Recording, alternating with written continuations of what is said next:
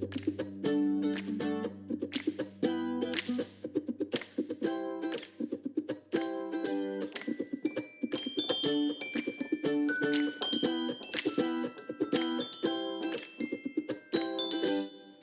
this is Kate. Welcome to Two Pastors Take a Walk and Make a Podcast. This is Yolando, and as always, we're talking about what is astonishing us, what we're thinking about, and what we're preaching. So, what's astonishing you? I'm astonished, not in a good way, by my complaining. I had a oh. horrible day last week, and so so I'm doing the thing that you and I and other preachers do every week, and you know, faithfully studying a text to get ready to preach. And so I'm studying Philippians four, whatever is lovely, Yep. wonderful. If there's anything excellent, We're worthy of praise. Think on these things. Yes. So I'm studying that text to preach. And I have a morning, I get up complaining. I complain my family doesn't move fast enough. And why am I the one that makes breakfast every morning? And um, the, why is the line so long dropping my kid off at school? And why is there so much traffic on the way to church? And why is there this road construction once I get to church? And why is my to do list so? I mean, I'm just complaining. So I'm at my desk, and there's just this moment where it's like the Holy Spirit held up a mirror oh, and Oh, man. showed me myself, and I was like, what am I doing? I'm working on a sermon about the inner life and um, you know I'm, I'm i'm actually recalling the story of moses sending the 12 spies into the promised land and how the 10 spies came back with a negative report. I'm working on this. And the holy spirit said well let me show you you today. Yeah. and so, and I and I confessed that last week in the sermon, and I am determined to do better. And and normally I'm I don't complain as much, but I think this was just a, a Holy Spirit um, work to say, hey, you're you're also preaching to yourself this week because you're not Yeah. doing as well as you think you're doing Yeah. in this area. Well, and I think it's one of those um, traps that we fall into all the time that because you know something, you think you're doing it. You know, you think that knowing it is doing it. And I think that whatever we, you know, we, when we're paying attention to it, we can be reasonably faithful by the grace of God. But when we get distracted or full of other things, then all of a sudden it's not on the forefront of our mind and it's certainly not common in the culture, mm-hmm. right? Or, or you know, there, so it just, it's not natural. Yeah. And so if we're not constantly renewing our minds, then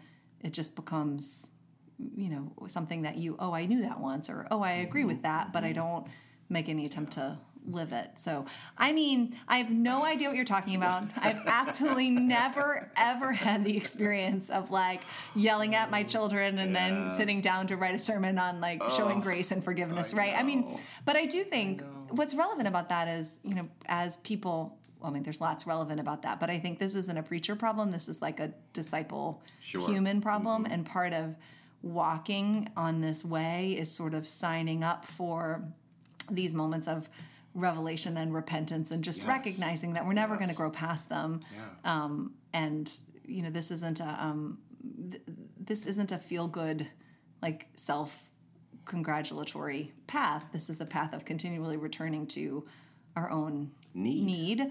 or Calvin would say depravity, or the 12 step program would say powerlessness, right? And not even being angry about it, not being like really destroyed or devastated about it, but just being like, oh, this is me. Whoops, I Yeah. forgot for a minute. and to realize that repentance is not only something we do at the beginning of the Christian It's what we life, do all the way through. Mm-hmm. is part of the Christian life constantly. We're constantly repenting, and so now I'm trying to work into my day. You know, you know what I I get to spend time with my child in the morning, have Mm-hmm. breakfast. Other dads have to rush off to work. I get to spend time with my kid. I get to walk my child into school every day. Okay, well then sit on this. Uh oh. I mean, I just think it's interesting that the framework, and I would frame it the same way. Mm-hmm. Like I'm astonished, but not in a good way. Mm. But I mean, I think we should learn to be astonished in a good way. To say, Mm. like, you know, I'm so grateful that um, we have this revelation, we have this text, we have this community, we have this ministry. And I don't mean because we're pastors, I mean because we're followers of Jesus, where we get these constant reminders and the ability to turn around and recover ourselves in Christ, right? Yeah, so that when this good. happens, we don't we don't like "Ugh, I'm a jerk or oh I want to kick Mm-hmm. myself or I'm ashamed to just be able to say oh oh thank you like thank you for pulling me out of the abyss and you know we're not surprised and we're not offended we just are like oh thanks once this again is, this is the life. This is your- well, this, this is is- the path of growth. Right. And this is your rod and staff Yeah. comforting me, right? Yeah, that yeah, when. I stray off the path, Mm-hmm. you pull me back and I'm not mad because I know that that's your role and I know Mm-hmm. that this is my nature. And so I'm not even ashamed of myself. I mean, why should you be mad to discover once again how deep your need Mm. for Jesus is? I mean, I understand why, because me too. Sure, right? sure. But um, anyway, that's So, what is astonishing you? Um, well, this has been a really this past week has been a really um, holy week in the sense that um, I had an opportunity, a real just one of those weeks where you just recognize how gifted, what a gift it is to be a pastor, um, because people invite you in to these incredibly sacred moments in their lives that are that are it's really just so incredibly humbling and um, sometimes I mean so the first was um, um, a member a family in our community who I you know really care a lot about. I mean I care about all the families in our community but I they've been on my heart a lot and um, a, a young member in our community died on Friday and um, I was invited by the family to be with them um, at that moment when he died and was, you know, just called to, you know, be standing with them. And we were encircling his bed and praying. And it was obviously like a devastatingly painful moment. And also just this incredibly, I mean, that's like, I think that thing about holiness is that mm. when when our understanding of holiness is shaped by the culture, then it's all like angels with rainbow wings and kind of like an airy fairy saccharine mm-hmm. thing. But but when you sort of try to let the Bible teach you what holiness is, then you recognize that holiness is um, heavy and it's hmm. Not something that could be defined simply as good the way we normally use the word good. Absolutely.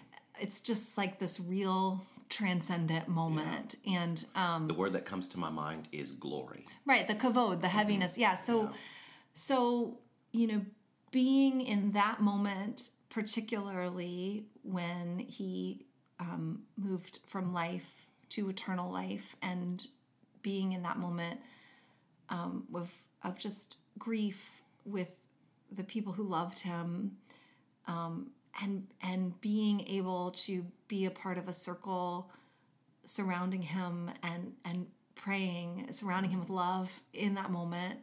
Um, i mean it's just i mean i think it is worth trying to articulate um, but it is really impossible to articulate. And and i mean obviously if i were god hashtag thank god i'm not god but i mean if i were god what i would want would be to spare everyone that pain but i'm not and so what we get to do is um, be in that moment and recognize that there's pain and devastation and mystery um, and there's also the glory of god Yeah. um, and there's also hope and there's also just love Yeah. there in a way that you know when you're going around and living your daily life you don't you know the love is there but it's not it's also i'm going to be late to work or it's also i'm worried about your homework or i'm you know whatever and so in those moments what it is is just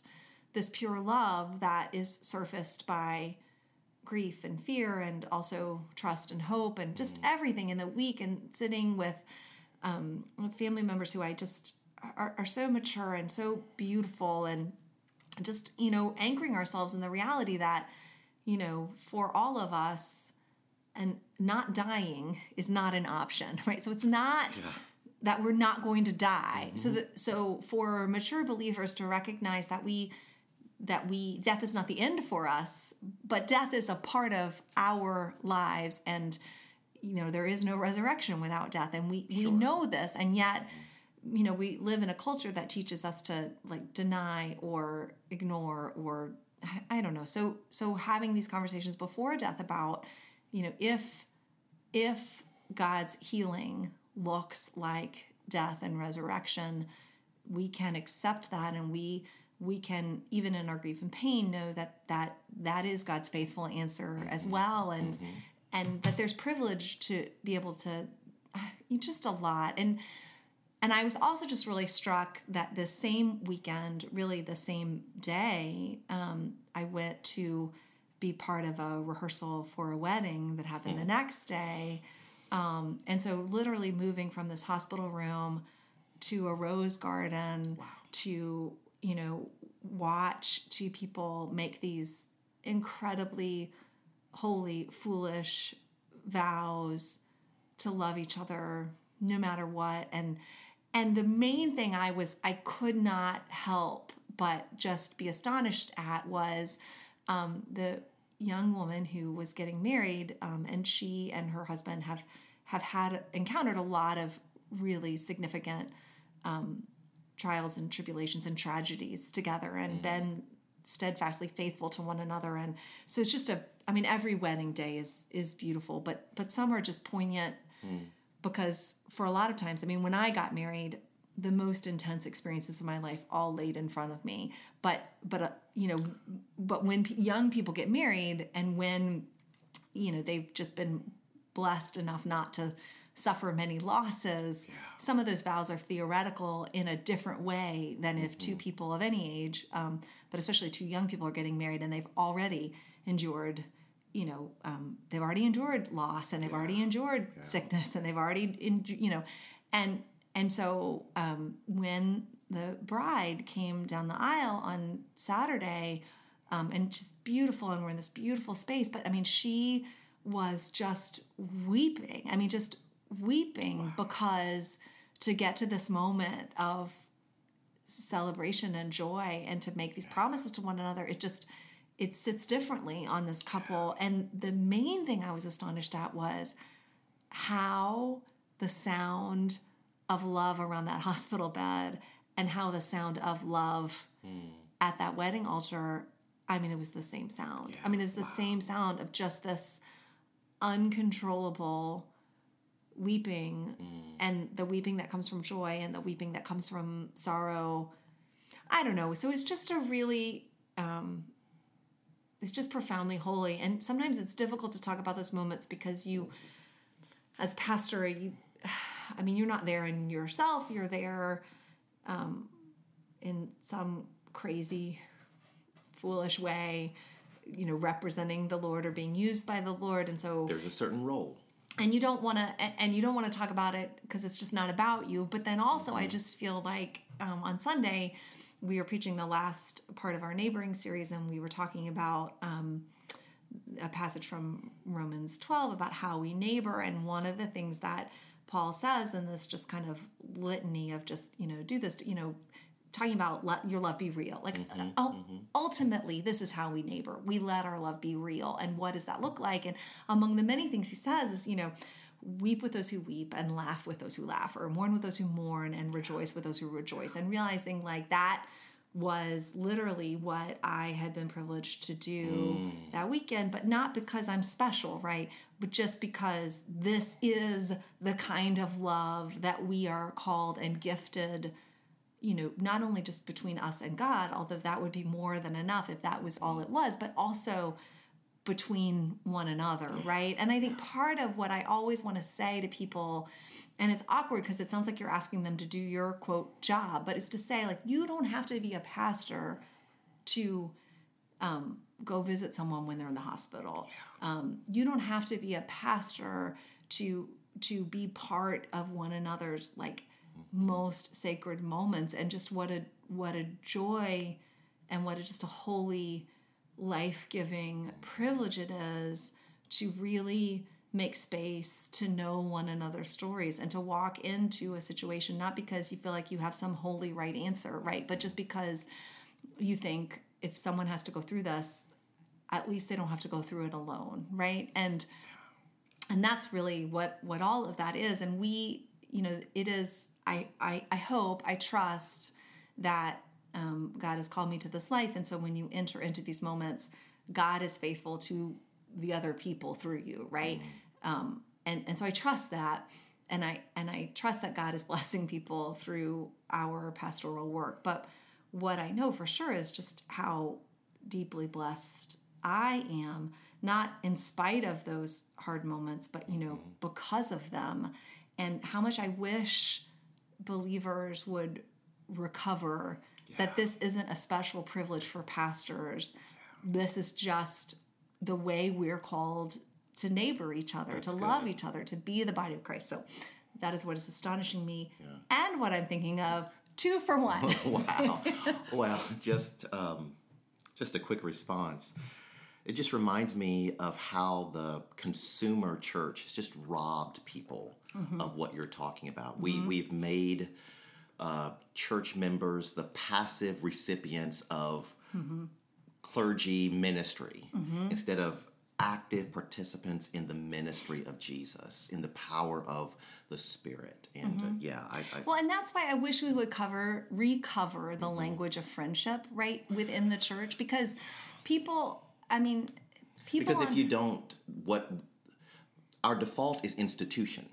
Sure. And also, people would say, like, I don't have a right to be with someone at the moment a loved one dies um, and maybe most people won't be at the bedside, but you know, to be with someone in the aftermath of a death or to be filled with really deep, joyful tears when someone gets married, unless I'm a friend, right? We, like we understand that in a close friend, right? Or it was funny because the bride's sister gave a toast at the wedding and and I was talking to her afterwards and she she had she had gotten really choked up and was crying and she was like, "Oh, I didn't want to cry." And I was like, "But but you're crying because you love her so much." And this wedding is a day of joyful celebration where we actually make space to articulate what is always true but is often buried or unsaid. So you cried because that's what your love for her looks like. And that's not something to apologize for, that's something to celebrate. But we think the only kind of love like that is reserved to a special category of friendship or a special category of like biological kinship. And what I think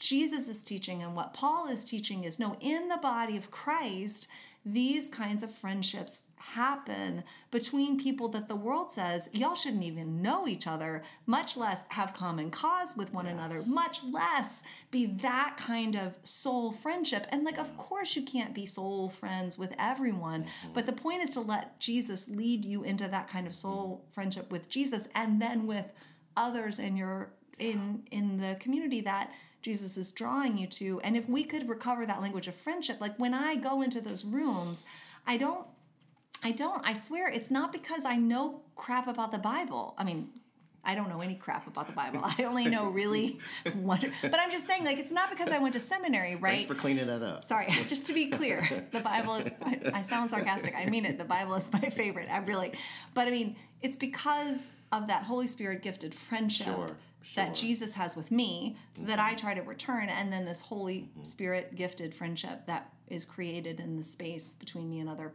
I just wish we would. Well, can I point that. to something else in yeah. what you're saying? I mean, you started out by uh, saying, you know, it was really holy.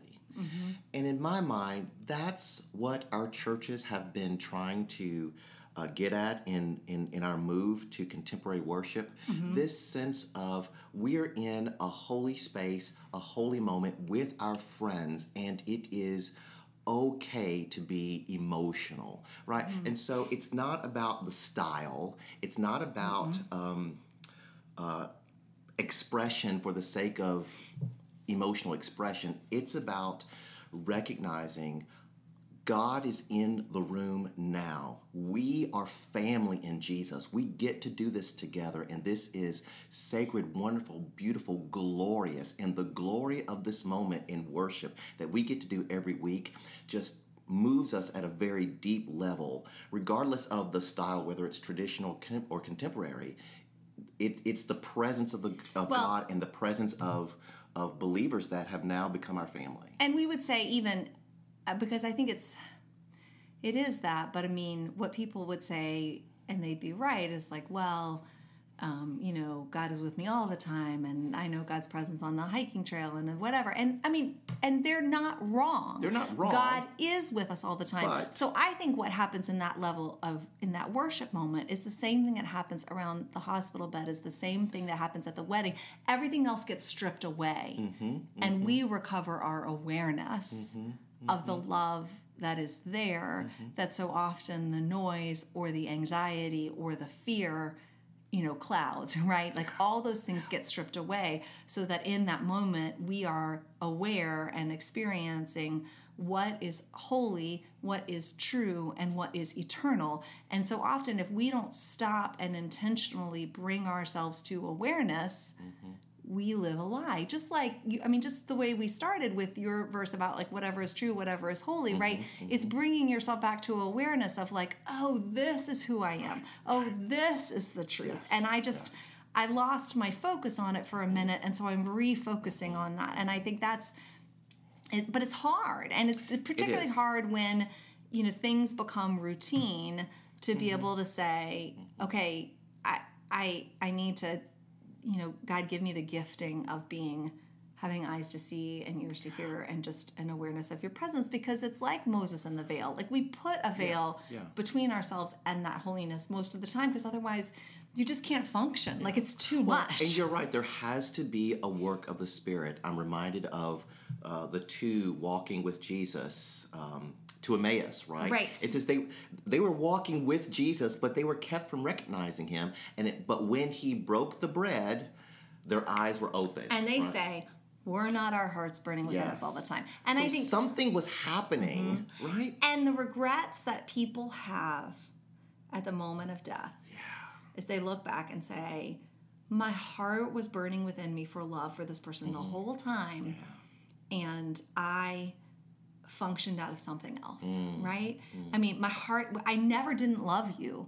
I just felt like i needed to do do x for you or i was worried about y or whatever. I mean like that's the challenge right? Like in the morning when we're trying to get our kids to school and like we get annoyed is to be able to say like it's okay to be annoyed but also to recognize these are really sacred days mm-hmm. and they are fleeting. And Yes. that's not anybody cheating us out of anything. Mm-hmm. Like that's just the part That's of the how it is. preciousness. And so being aware like like i mean whatever i'll say this and then i'll shut up but like what i've been trying to do really intentionally late my oldest daughter is in eighth grade. Mm. And so i'm just so aware that i mean in five years she potentially we expect that she will no longer live full time with us and probably never again and so in the mornings i mean and i didn't do this when she was younger as well but like i'm just trying to say before anything else I want to give her a hug. And I want to say good morning, which is hard because she's in eighth grade and she doesn't like to get up in the morning and she does, I mean like she she makes immature mistakes because she's immature, but I'm trying to be centered in my mature mm-hmm. truth of saying we can deal with all of that other stuff, but I don't want to lose this opportunity to walk in love with her and I don't want to let those other things which are real but are a lesser reality steal from me this moment of mm. being able to hold her and say I love you and look you in the eyes and and start with that because because you know the devil is tricky is, is wily Yeah, and it's yeah, just easy yeah. to think that that doesn't matter but but the privilege of being you know soul friends with jesus and allowing Mm. jesus to lead you into soul friendship with other people is you get an opportunity to be at those holy moments and you realize oh this life is such a gift Yeah. and okay i'm done. Oprah you can call me for soul sunday. I can't. I need to transition. What are you thinking about? I'm thinking about um, healing ministry at Derita Church. It's been on my mind for years, and um, I'm having this a very slow, very intentional conversation with um, leaders at Derita Church and uh, with some of the saints there. Um, I can't let go of this idea of having maybe monthly um, healing and wholeness services, but that really scares people. Our congregation uh, merged with a, um, it, it's the result of a merger uh, with a ARP congregation, and they explicitly teach uh, those miraculous gifts ended with the apostles and the completion of the biblical canon. And a lot of our people have the memory of, you know, the 60s and 70s charismatic movement in which people, I mean, frankly, they, charismatics at that time could be uh, arrogant, pushy, judgmental. And so when I bring up things like healing ministry, even though it is in our denominational constitution in the directory for worship, uh, if, if I were to say before the congregation, you know, God is a healer, they would say, Amen, preacher. If I say Right. God is powerful, Jesus is present, the Holy Spirit moves, Amen, preacher. God wants us to lay hands on people and pray for them for their wholeness and healing. Mm, wait, stop. Yeah. Um, and so, uh, I, well, and what has this in my mind, on my mind even more? Uh, recently, I read an article about the Order of St. Luke. This is a new thing for me, but it was started uh, early 1900s by the Episcopal Church uh, here in the U.S. As a matter of fact, St. Luke's Episcopal Church in San Diego. And it was this group within the Episcopal Church that focused on the charismatic, especially healing ministry. And they are still in existence today. As a matter of fact, they had their annual conference in Florida this past July. And uh, it just reminded me that the, the best book on healing ministry that I've read is a book by an Episcopalian of, of all things, uh, Mark Pearson, Christian Healing. It's really good, very balanced, um, sensibly, you know, theologically balanced. And so we're just having this con- uh, conversation at Derita Church, and I'm, I'm, I'm trying to bring them along slowly um, because we really do have so much sickness and pain, and um, uh, people come to us so wounded, and we often give off the vibe, and we don't intend to, but our, our vibe is often, please come join our church um, to help us save our church. It's like, uh, and we're, we're trying to turn that around. We have something to offer to the world, to this community, by the power of the Spirit. And so that that's on my mind. And what's at stake for us? What's at stake for us is walking with the Spirit, living out our faith in a way that's very real, uh, very risky, um, yet very faithful. Yeah. Um, I just think that's so interesting because I mean the reality is that is a clearly I mean that is clearly part of our tradition. It's just a part of a tradition that some of us are not comfortable with. And I'm sorry, I shouldn't even say it's part of I mean it is part of our tradition, but it's also just part of the word of God. Like it's just very matter of fact. Paul over. says, let you know, is anyone sick? Let the elders lay hands on him and anoint him. I mean to not say to say that has no relevance for our life together It's is to deny what Scripture says. Right, which I mean, and we have that battle, right? Like you mm-hmm. can't just pick and choose what you know. So fair enough, like fair enough for someone who believes in a community where that is open and inclusive and everyone is welcome, and as someone who mm-hmm. reads, um, you know, reads the Bible and says we've been taught a lot of verses about human sexuality, but I don't think that those verses mean what we've been taught that they've mean. But I agree, we can't just throw them away because they're inconvenient for us now, right? I mean. I believe that the entire Bible is inspired and God's revelation and true. And so all of it I wrestle with. And I can't just say, well, these texts about homosexuality, they never should have ended up here, so I'm going to ignore them. No, like I, I am stuck with them, right? But on the same token, mm. people can't say, well, these texts, when we are told, you know, to lay our hands and pray for those who are sick, you know, they're they're not. I'm throwing them out. You can't. right, I mean, yes. you're stuck with them. We're s we are. Thank the Lord. Mm-hmm. Stuck quote with all of the revelation of stri- scripture and the ones that offend us and challenge us are the ones we need to pay most attention to. A- absolutely. So I'm I'm just reminded this past weekend. I also was um was a big weekend. I was sitting with the church at the beginning of their transformation journey, and to the what you said before. Just I was there a few minutes early, and they were running a few minutes late, so I heard this section of their retreat before my portion. and they were going around the circle and they were going to share stories about what made them rooted to this congregation and they just shared beautiful stories. I mean just really holy beautiful stories about the people who had invited them into the church and the way that um, you know they had been blessed by the church and um, the way they wanted to give back to the church. Um, but I, I did have to say to them i mean i felt compelled to say to them when i was doing my part of the retreat was like listen i heard you tell those stories and they were beautiful and they were true but you did not mention jesus. Wow.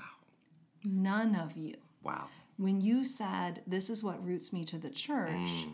nobody said i mm. feel that the lord has called me here. I you know so so you love this church and this church is a gift from god and I, I there's nothing that's not a sin that's not evil but but that's at the center of this your relationship with this institution and that is not going to be transformative for the church. I mean, to mm. basically say just what you said, we love our church, come in and let's keep this church we love alive. I mean, then A, you're definitely not allowing the Holy Spirit to change. I mean, it's all mm-hmm. about preserving an institution. And frankly, Nobody wants to do that. nobody wants to do that. And there's no guarantee that God could use this institution to help this next generation of believers and this i mean you know so it's just very interesting to say what is at the center of our faith has to be a living flame relationship with jesus or else it is the prettiest holiest idol. And that's mm-hmm. harsh language but it's just true. Yeah, and part of what this conversation is helping me to see, going back to the very beginning, is that part of the reason why we're having such a hard time uh, by this issue is because, for the most part, our congregation, like many congregations, has been made passive. Right? So if I showed up in someone's hospital room with some oil and said, Can I anoint you and pray for you? Absolutely, all day, every day, they Absolutely. would love that they have not yet been invited to be ministers. Right. just minister to. Right. and that's the that's the challenge for us and to say to people i get it. Mm-hmm. To to say to the holy spirit are these verses true? Mm-hmm. Show me their reality. Mm-hmm. Show me that they are as true as the other verses that have become the mm. authentic you know is a very risky thing because a god might grow us in ways that we don't want to be grown thank you very mm. much. And or if you really say show me if these verses are true then what if God doesn't?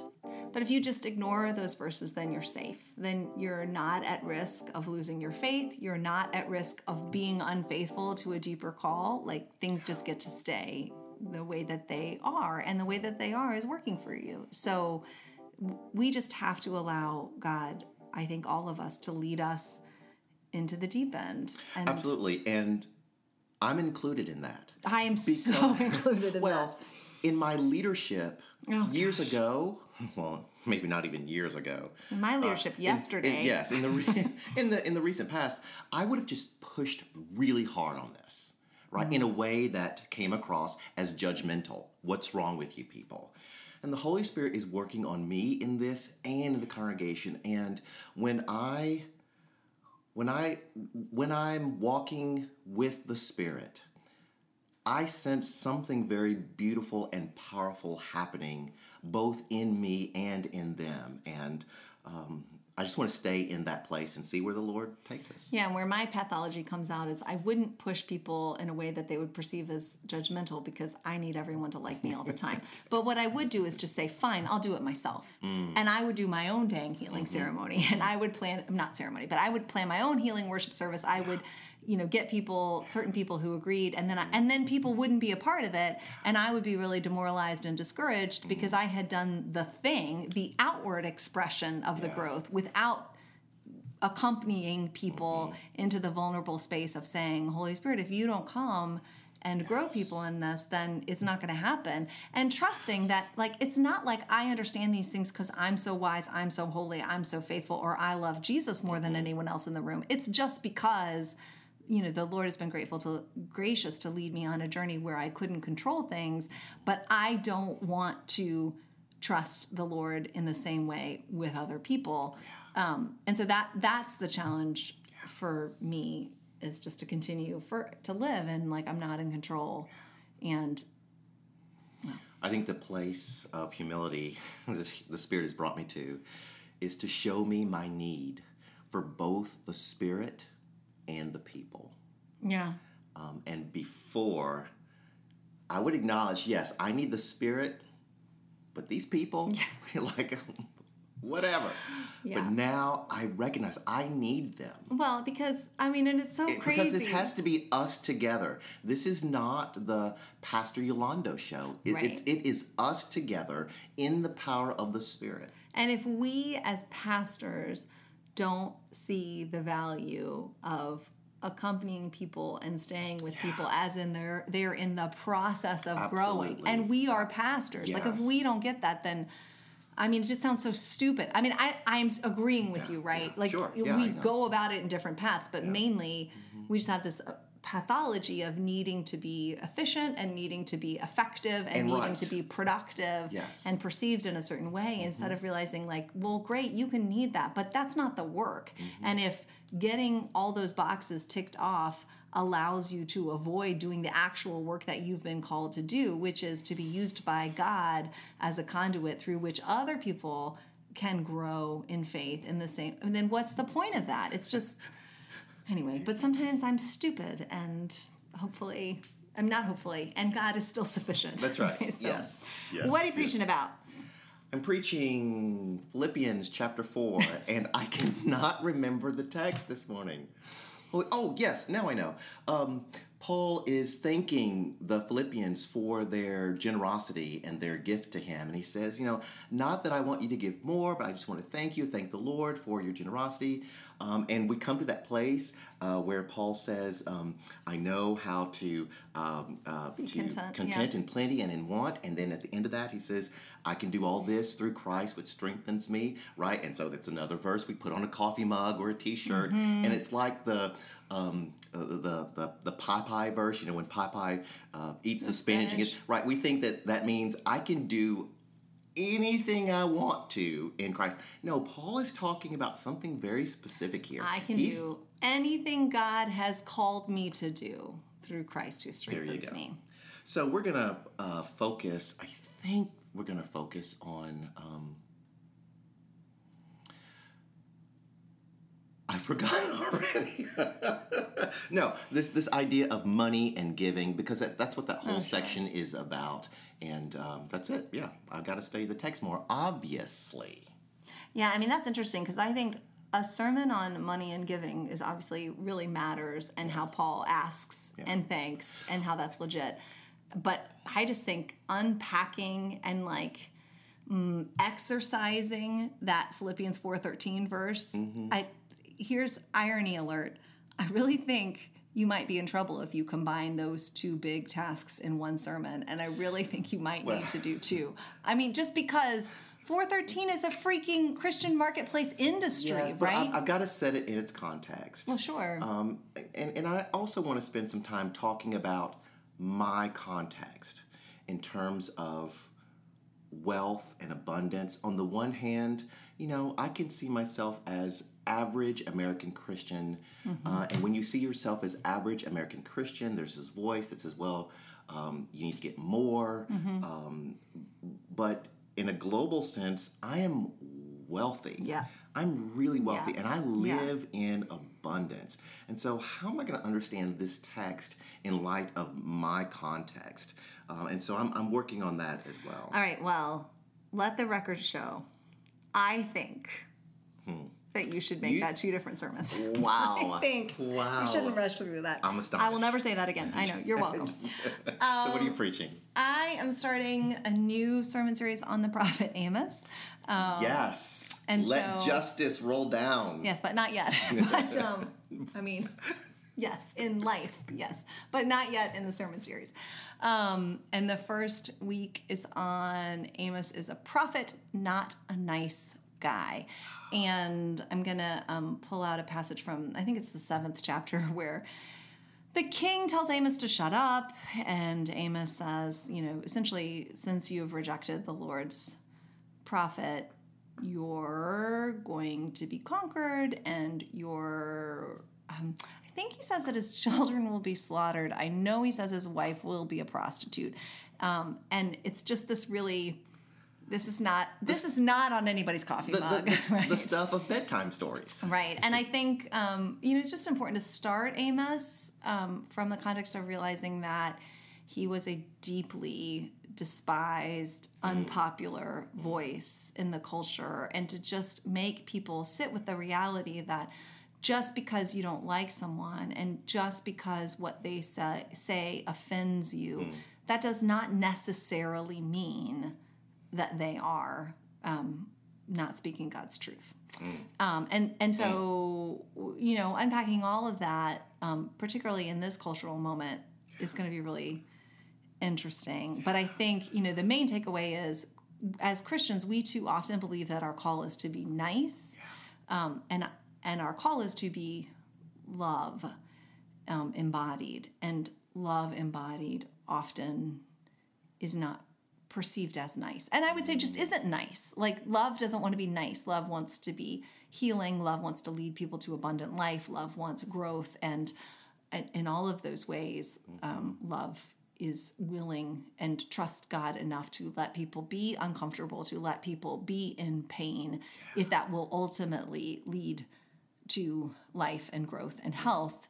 Um, love doesn't enjoy pain. Love doesn't Right. try to inflict pain, but love will not protect people from pain if it keeps them vulnerable and small and imprisoned in um, lies and destruction. So I think it's important um, to start with the prophet, not in this idealized, you know, like I, I think I have, I have a friend, uh, Justin Perry, who's always reminding people that, you know, now everybody loves Martin Luther King. Everybody loves Martin Luther King. But when Back he lived, people did not love him. People, he was not a national hero. He was no, I mean, not some people did, but the majority of white people and a significant population of African Americans did not like Martin Luther King Jr. They did not believe that he was a prophet in his own time. Um, and he was not Just nice. Did not agree with his way. they didn't agree with his way, but people did not experience anything he said as nice. Like the letter to a Birmingham jail was not nice, it was prophetic. Um, and if we want to heed the prophets that God sends into our midst, then we need to not need every revelation to be nice. So, anyway, that's the plan. We'll see. it's a big week. So, thank you guys for listening to us. It brings us a lot of joy um, and life to have these conversations. And so, if you want to check out our churches, you can find uh, Yolando's Church, Derita Presbyterian Church, on Podbean. well, okay, you can find the podcast, the sermon podcast on Podbean. You can find the church website through Google. I'm so used to you messing that up that I was just ready. That's cool. and if you want to check out the Grove, the website is um, thegrovecharlotte.org. And the Grove Sermon Podcast is um, resurrected and alive and current on iTunes. Search the Grove Charlotte. And we will talk to you soon.